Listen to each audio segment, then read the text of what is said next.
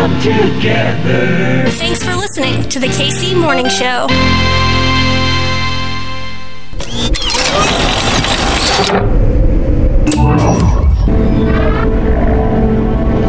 My name is Maarva Carassi Andor. Uh, I'm honored to stand before you. I'm honored to be a daughter of Ferrix, and honored to be worthy of the stone. Stranger. Feel as if I can see you. I was six, I think. First time I touched a funerary stone. Heard our music. Felt our history. Holding my sister's hand as we walked all the way from Fountain Square. Where you stand now, I've been more times than I can remember. I always wanted to be lifted. I was always eager, always waiting to be inspired. I remember every time it happened, every time the dead lifted me. Uh, with their truth.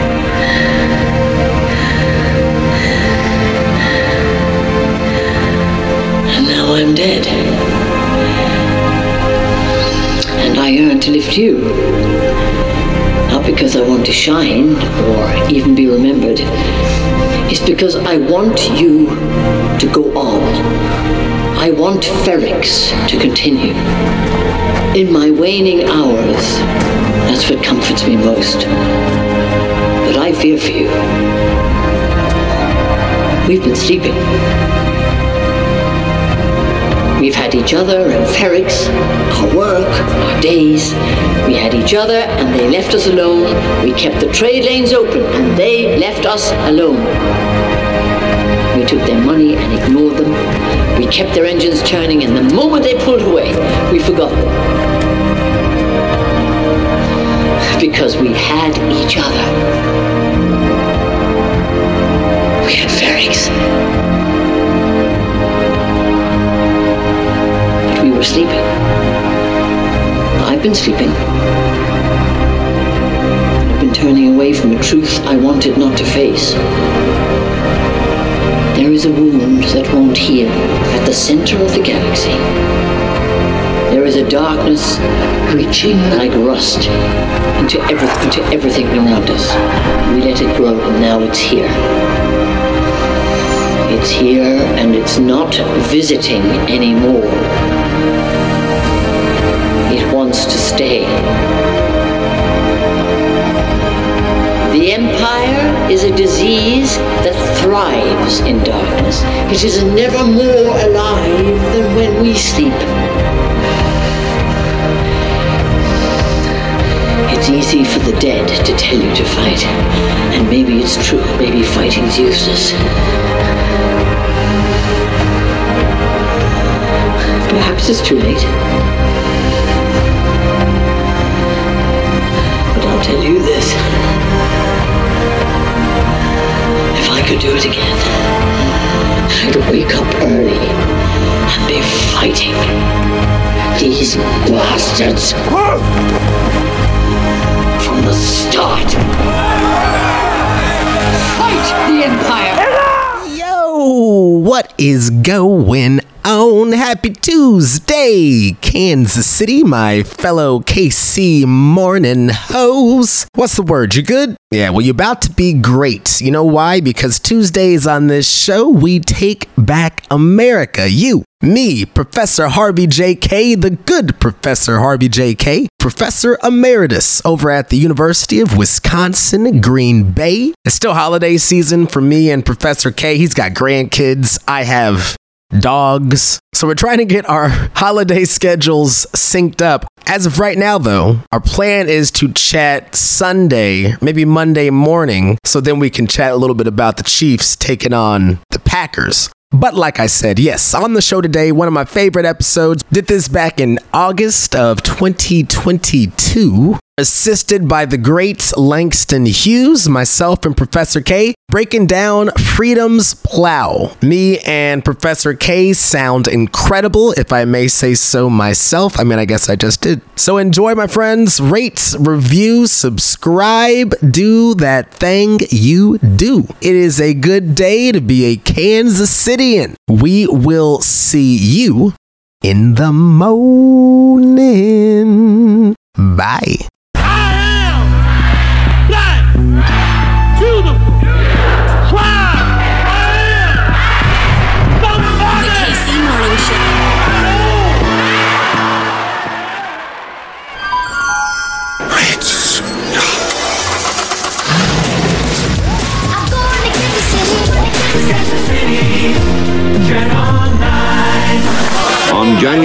11, 1970, victory belonged to Hank Stram and his Kansas City Chiefs.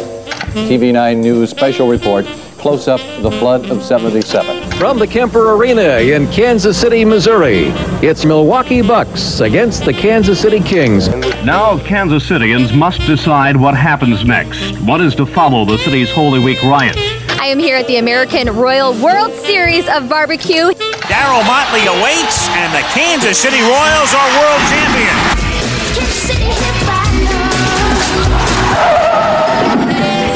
Professor Harvey brother. He is Professor Emeritus over at the University of Wisconsin Green Bay. And every week on this show, every Tuesday, myself and Professor Harvey Kaye, we take back America, reclaiming that radical, progressive history. We've always got it. It's pretty damn good. We should probably go back to that thing. But you know what we're going to do on the show today? Sweet poetry on your KC Morning Show. How's that sound, Professor Kaye? Must be raindrop. Oh, Harvey Kaye. Where'd those pipes come from? Well, I had a big choice to make about 40 years ago. Would I become a pro wrestler, a singer, or a historian? Your wrestling gimmick could have been the singing professor. It was right there. That could have been your character. No, that's right.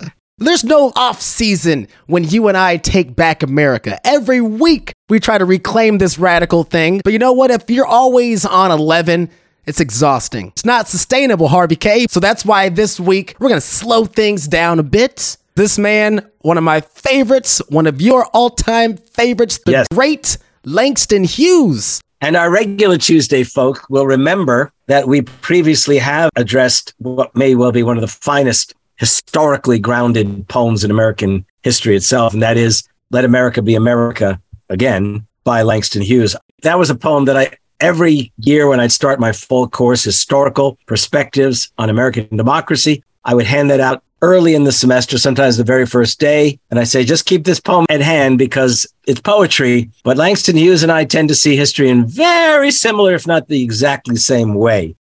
Now, this is another poem we're going to deal with today, titled Freedom's Plow. I made a mistake on my original tweet announcing it that it's the Freedom Plow, but it's not. It's Freedom's Plow. It's a poem written by Langston Hughes, published in April 1943. So it's in the middle of the war against fascism. And let's not forget that however much segregation characterized far too much of American life, the war effort involved everyone in some fashion. And he was decidedly speaking in this poem in terms of both the war effort and the struggle at home to bring an end to the remnants of what, for lack of a better way of putting it, of the fascism of Jim Crow, etc.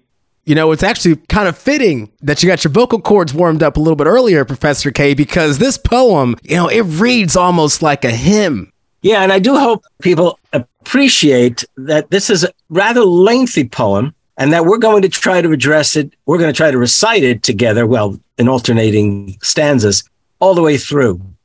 I'll just tell everyone you don't even have to like poetry itself to appreciate the arguments, the ideas, and the sentiments found here. The heart of the promise of America, but also what drives that promise is working people black, white, brown. In the 30s, this is interesting because this actually is part of that movement. So when FDR became president, there really did begin, and I think in part it was his speeches, in part it was the influence of leftists, whether they were liberals, radicals, socialists, and communists. There was a rediscovery of America. There was a determination not to turn their backs on the American story, but to take back America from the corporate order of the Gilded Age. And so, in addition to histories and music, Aaron Copland, Duke Ellington, and others, there was a real sort of re effort to sort of take back America by literally reclaiming the American story. And there were three poets, at least, I could go on and on. But first of all, there's Archibald MacLeish, well trained intellectual, you might say, at Yale University. But he wrote a poem, which will, by the way, I think be referenced in the course of our reading of this poem. When we get late in the poem to these words, America is a dream. The poet says it was promises. The people say it is promises that will come true. That's a reference to uh, Archibald MacLeish's poem written in a little book like form titled America Was Promises. We should do that on another occasion when we come back to poetry in the 1930s. And then, of course, there was also a poet who sort of goes from the 19 teens all the way through probably into the, I want to say the 60s. Carl Sandburg did some great stuff in the 30s and wrote a, a really interesting full length book poem titled The People Yes, which I will just note Tom Frank the left historian and columnist, wrote a book a year or so ago, two years ago, titled The People Know, what he meant by that is the degree to which the Democrats had really turned their backs and we're denying, if you like, the people's story in favor of a sort of neoliberal elite kind of story. But so much of this is rooted in the 1930s struggle to take back America. A great place to begin. But we haven't decided ahead of time, so I'm going to leave it up to you. I think you teed it up so nicely. Go ahead and kick us off. Okay, long as you insist. Absolutely. when a man starts out with nothing, when a man starts out with his hands empty but clean, when a man starts out to build a world, he starts first with himself and the faith that is in his heart, the strength there, the will there to build. First in the heart is the dream. Then the mind starts seeking a way. His eyes look out on the world on the great wooded world, on the rich soil of the world, on the rivers of the world. The eyes see there materials for building, see the difficulties too and the obstacles. The hand seeks tools to cut the wood, to till the soil and harness the power of the waters. Then the hand seeks other hands to help, a community of hands to help. Thus the dream becomes not one man's dream alone, but a community dream. Not my dreams alone, but our dream not my world alone, but your world and my world, belonging to all the hands who build. A long time ago, but not too long ago, ships came from across the sea, bringing the pilgrims and prayer makers, adventurers and booty seekers, free men and indentured servants, slave men and slave masters, all new to a new world. America. With billowing sails, the galleons came, bringing men and dreams women, and dreams.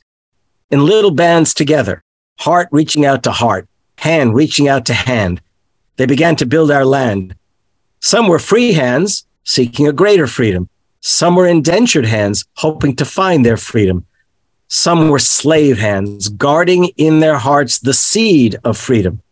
But the word was always there freedom. Down into the earth went the plow, and the free hands and the slave hands and indentured hands and adventurous hands.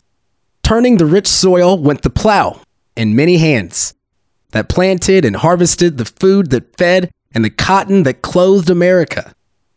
Clang against the trees went the axe into many hands that hewed and shaped the rooftops of America. Splash into the rivers and seas went the boat hulls that moved and transported America. Crack went the whips that drove the horses across the plains of America. Free hands and slave hands, indentured hands, adventurous hands, white hands, and black hands held the plow handles, axe handles, hammer handles, launched the boats, and whipped the horses that fed and housed and moved America. Thus, together, through labor, all these hands made America. Labor out of labor came the villages and the towns that grew to cities. Labor. Out of labor came the rowboats and the sailboats and the steamboats. Came the wagons, stagecoaches. Out of labor came the factories, came the foundries, came the railroads, came the marts and markets, shops and stores, came the mighty products molded, manufactured, sold in shops, piled in warehouses, shipped the wide world over. Out of labor, white hands and black hands, came the dream, the strength, the will, and the way to build America.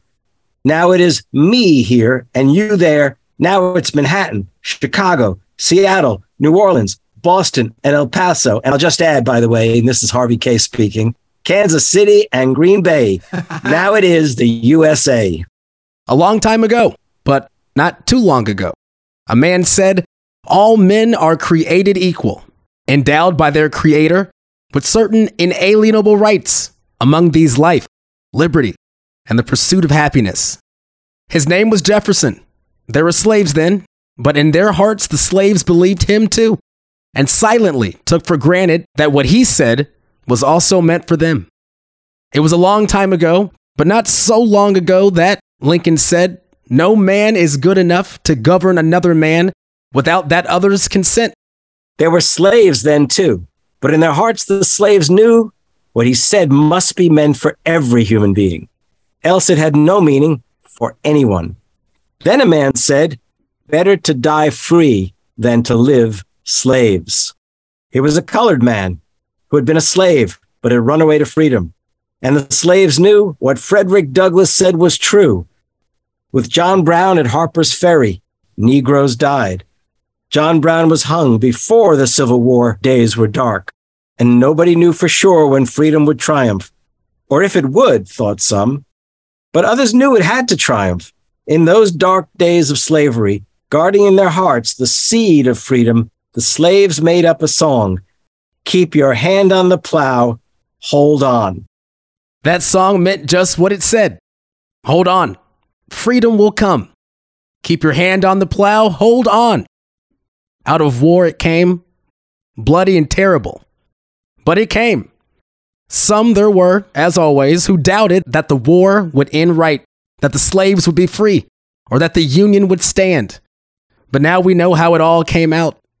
Out of the darkest days for people and a nation, we know now how it came out. There was light when the battle clouds rolled away. There was a great wooded land, and men united as a nation. America is a dream. The poet says it was promises.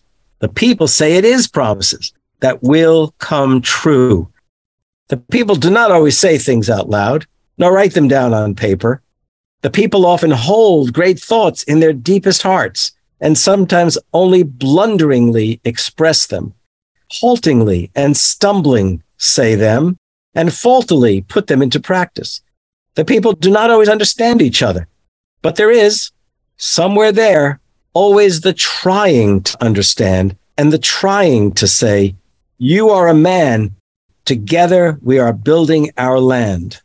America, land created in common, dream nourished in common. Keep your hand on the plow, hold on. If the house is not yet finished, don't be discouraged, builder. If the fight is not yet won, don't be weary, soldier. The plan and the pattern is here, woven from the beginning into the warped and woof of America, that all men are created equal. No man is good enough to govern another man without his consent. Better die free than live slaves. Who said those things? Americans. Who owns those words? America. Who is America? You, me. We are America. To the enemy who would conquer us from without, we say, no. To the enemy who would divide and conquer us from within, we say, no. Freedom, brotherhood, democracy. To all the enemies of these great words, we say, no. A long time ago, an enslaved people heading toward freedom made up a song. Keep your hand on the plow. Hold on.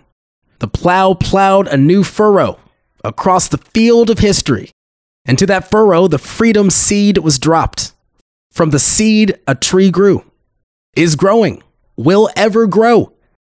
That tree is for everybody, for all America, for all the world.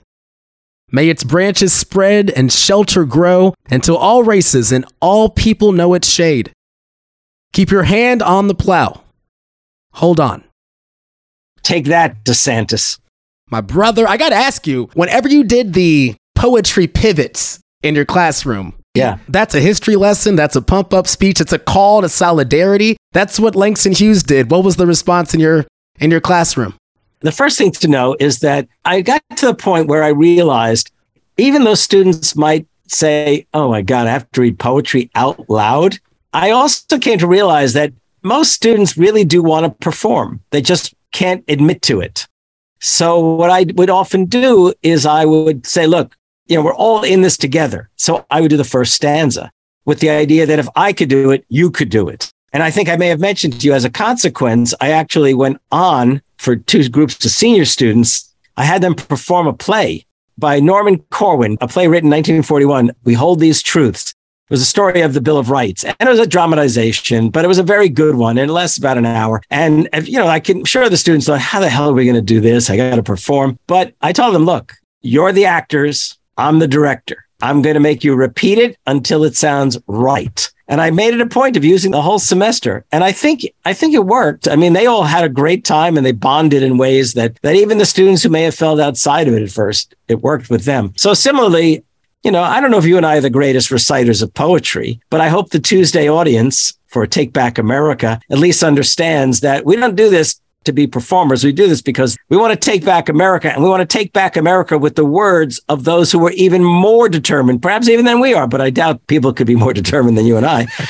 I mean, Langston Hughes, when we get to Archibald MacLeish, when we get to Carl Sandburg, when we go back to Thomas Paine, when we come through to Frederick Douglass and Abraham Lincoln. You know, I mean, these folks were determined to hold on to America and to take it back, to take it back from the powerful, the pious, the prestigious, the, the rich. And we're facing crisis in America. I mean, I don't know if people are aware of it. I'm sure our listeners are. You know, poetry is a way of getting at that. And I would tell people that if they liked what they heard, but thought you and I weren't the best at performing it, I'd ask them, how about this? How about you guys go out and get the poem either Let America Be America Again or Freedom's Plow, and you try and recite it and send us the send us the audio. Maybe we can play a little bit of it, right? So why not? I would absolutely love to do that. We talk about at the beginning of this thing how, you know, we've got a radical progressive playbook and we should go back to it. And I think there's also something that's really important with saying those words from those radicals of the past.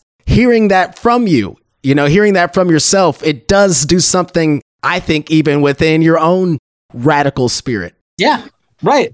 Did we start with common sense? Thomas Paine a long time ago came forward. Yeah, well, here we are. And in weeks ahead, and we have many weeks ahead, I hope, we're going to cover poetry. We're going to cover politics. We're going to cover all these things. We haven't even gotten into the post World War II period. And we may even go back in time. We're not anal about chronology, right?